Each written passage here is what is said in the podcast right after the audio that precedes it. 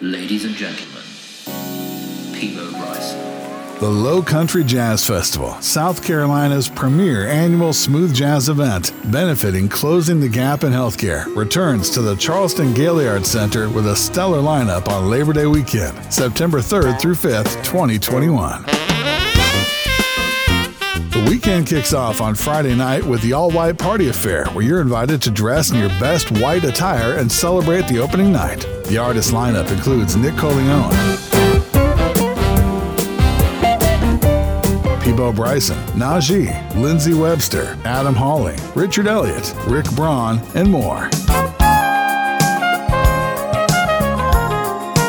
The weekend will be full of endless entertainment in the Low Country. Tickets on sale now at GaillardCenter.org. Media powered by SmoothJazz.com Global.